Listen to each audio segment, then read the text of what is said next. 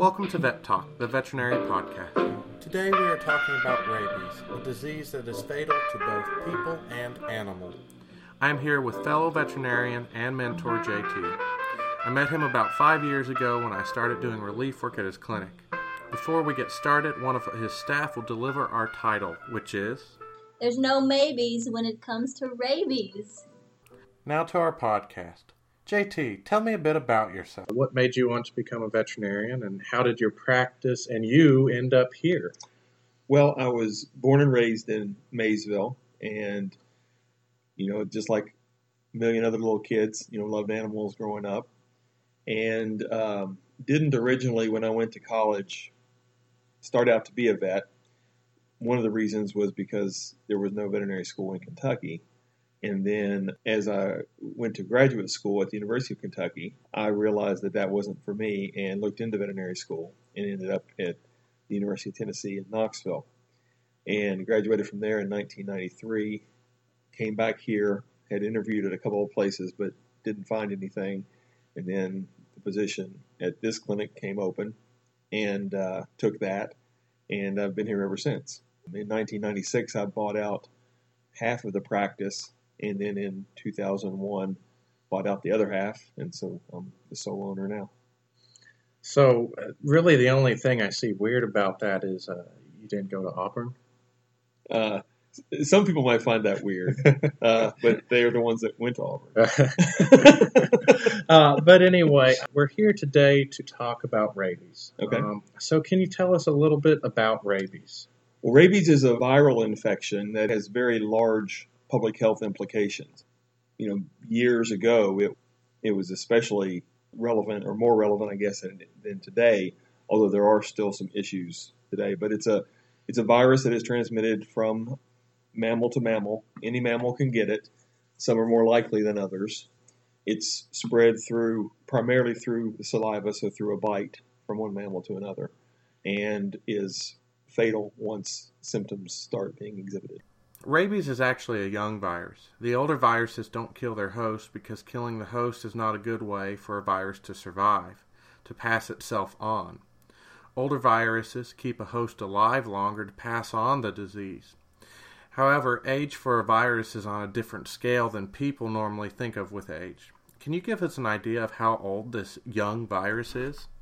The first reference of rabies was made in about 2300 BC in the Mosaic Eshnunna Code of Babylon. So it's it seems like a very old disease. It is a very old disease, yes. But really, in the uh, lifetime of viruses, is it old or young? It would be young. Okay. Yes, absolutely. If you were advising a client and that client asked, "What are you, what would you see with rabies uh, in an animal?" What would you tell them to look for? Rabies is a neurological disease. So, and there are basically two forms: the, the typical mad form and then the dumb form. Both are are just as dangerous as the other. But you would see in the case of a domestic animal, eh, sometimes you know the typical drooling, excessive salivation, or even the dumb form where they're they're just kind of staggering around. Those would be eh, things you would look at as far as dogs. Wild animal wise, any any wild animal that does not appear to be afraid of you in the daylight, especially in this area anyway, skunks, then you need to be very wary. So, is every wild animal that you see with a neurologic sign a rabid animal? No, not not necessarily, and chances are it's not. There are any number of other diseases that will cause neurologic issues in wild animals, just as in people or domesticated animals. But in you know, rabies is, is something you just don't want to mess with. So treat it like it's a, a rabid animal. Absolutely, yes. Gosh. How important is rabies to pets then? One of the bigger, I don't want to say reservoirs, but one of the bigger threats to the human population would be through dogs, because dogs are going to, especially if they run free, you know, they are going to be more likely to catch it, to get bitten by a rabid wild animal, and perhaps the owner wouldn't even know it. So it's it's extremely important as a link between rabies and the public health, and that's why it's so important to vaccinate your pets. We don't see a lot of rabid animals around, but is it a vaccine important to the pets in preventing the disease, and then is it still something that we see in humans?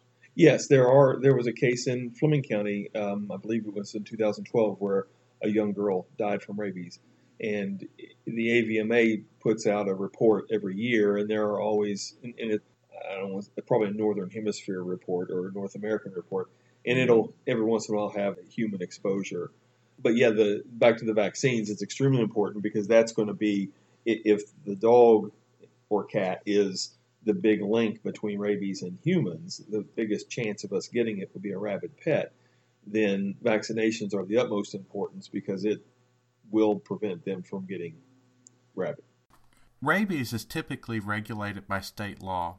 Every state is unique, so listeners will have to check their local rabies laws. But for those in Kentucky, a one year and a three year vaccine is recognized. We initially give a one year vaccine around four months of age and then move to a three year vaccine in dogs and cats. For horses, I recommend yearly vaccines because we don't have the data to claim the protection or the length of protection that we do in dogs and cats. As you said, all mammals can get rabies, so I also push for production animals that will be on a farm long term, like a breeding bull, to be vaccinated annually as well. I recommend this because it is another step of protection for people because Often their farm animals are closer to rabid animals than their dogs and cats. The risk with farm animals is people and sometimes veterinarians don't always think of rabies when these animals show neurologic signs, and they may not p- take proper precautions and can be exposed to the disease. So I always keep rabies on the top of my list of diseases with animals showing neurologic signs and I vaccinate animals for one more level of protection between wild animals with rabies and people. Do we have um, anything in place for uh, preventing this disease in wild animals? There are some oral rabies vaccinations that have been utilized in certain areas east of the Appalachian Mountains. The, the big raccoons are the big carrier, whereas in Kentucky, never seen a case of raccoon rabies, again, the skunks. But the four the four reservoirs in the United States anyway are, are skunks, bats, foxes, and raccoons. So I know there are some oral vaccines that have been utilized for raccoons. I'm not sure about the other ones. And the government's putting these out yes. at various spots.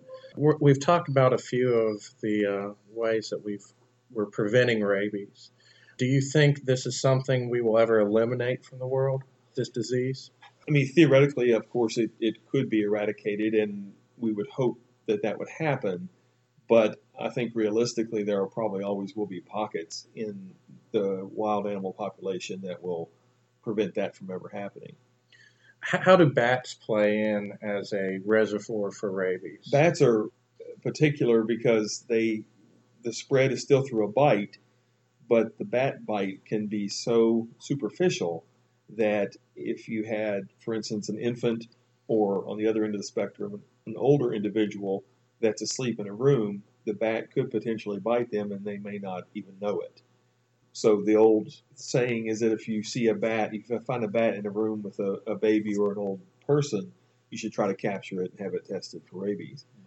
So that's, you know, if you get bitten by a dog or a skunk or a raccoon, you're going to know it but the bats, on the other hand, uh, pose a little bit more of a problem.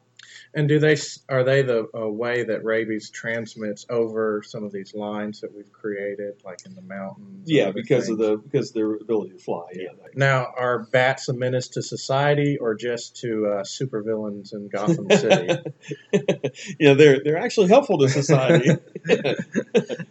Um, so, so we don't need to be going out and killing no, all the don't kill all the bats. no. They, they, will have too many mosquitoes. Yeah. They will, they, will, have other issues. What is? We're talking mostly about the United States, and we don't see a lot of rabies cases here compared to the rest of the world. But a lot of people may not know what what rabies is like in countries that don't have the uh, protection of the of the populace vaccinating and the protection of the uh, government taking steps to protect from rabies. What's the threat in the rest of the world? Well, as far as the, the rest of the world, there's typically up to 55,000 cases annually of rabies. So it, whereas in the United States, it's probably less than 10. So in some areas, it's you know almost endemic. Uh, what do you do if your pet or yourself is bitten by an animal that is suspected to have rabies? And, and how do we test for rabies to know that an animal has or does not have rabies? Okay, and this is something that, that a lot of people get confused with. It's two different situations. So if your pet is suspected of getting bitten by a rabid animal, then that pet should be quarantined for about six months. That way, if in most cases, almost every case, the incubation period is shorter than that, and so that would give it enough time for that pet to start showing signs. In the case of a person that is bitten by a suspected animal, let's just say a dog, then we quarantine that dog for 10 days because it's going to be in that period of time, if the dog was infectious, that it would show signs of rabies virus and and actually it would die of it within that 10 days. Now the incubation period in dogs and people are different as well, people being longer, and because of that, then you have time if you are bitten by something, a rabies suspect, then you don't have to to rush to the doctor and get those shots. You can wait the 10 days but if it does end up the dog is rabid, then you have time to get the. the we, we can chase this, this yes. disease. Yes. As far as testing for it, in dogs currently, the only test is to actually it's a post-mortem test where you look at the part of the brain. So obviously the animal's not living for that. Correct. Do the vaccinations give us a little more protection from preventing animals from being euthanized in a bite case. Yeah, absolutely.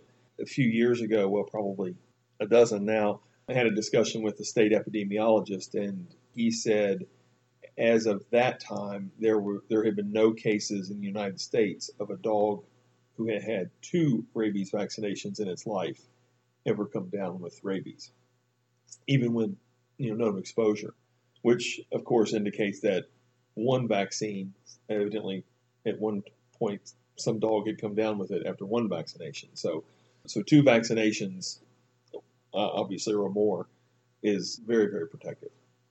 Have you ever seen a case of rabies? I have not. I've I've had several suspects.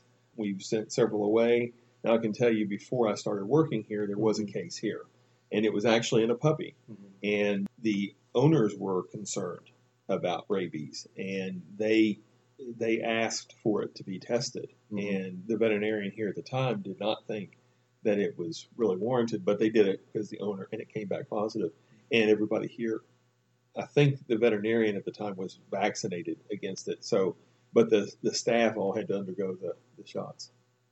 I, I actually was able to see a case of rabies in school. It was actually not me who saw it, but I was in the room with it. It was on another rotation. We happened to share the ward, and one of my friends worked with that animal, and it turned out to be a rabid dog.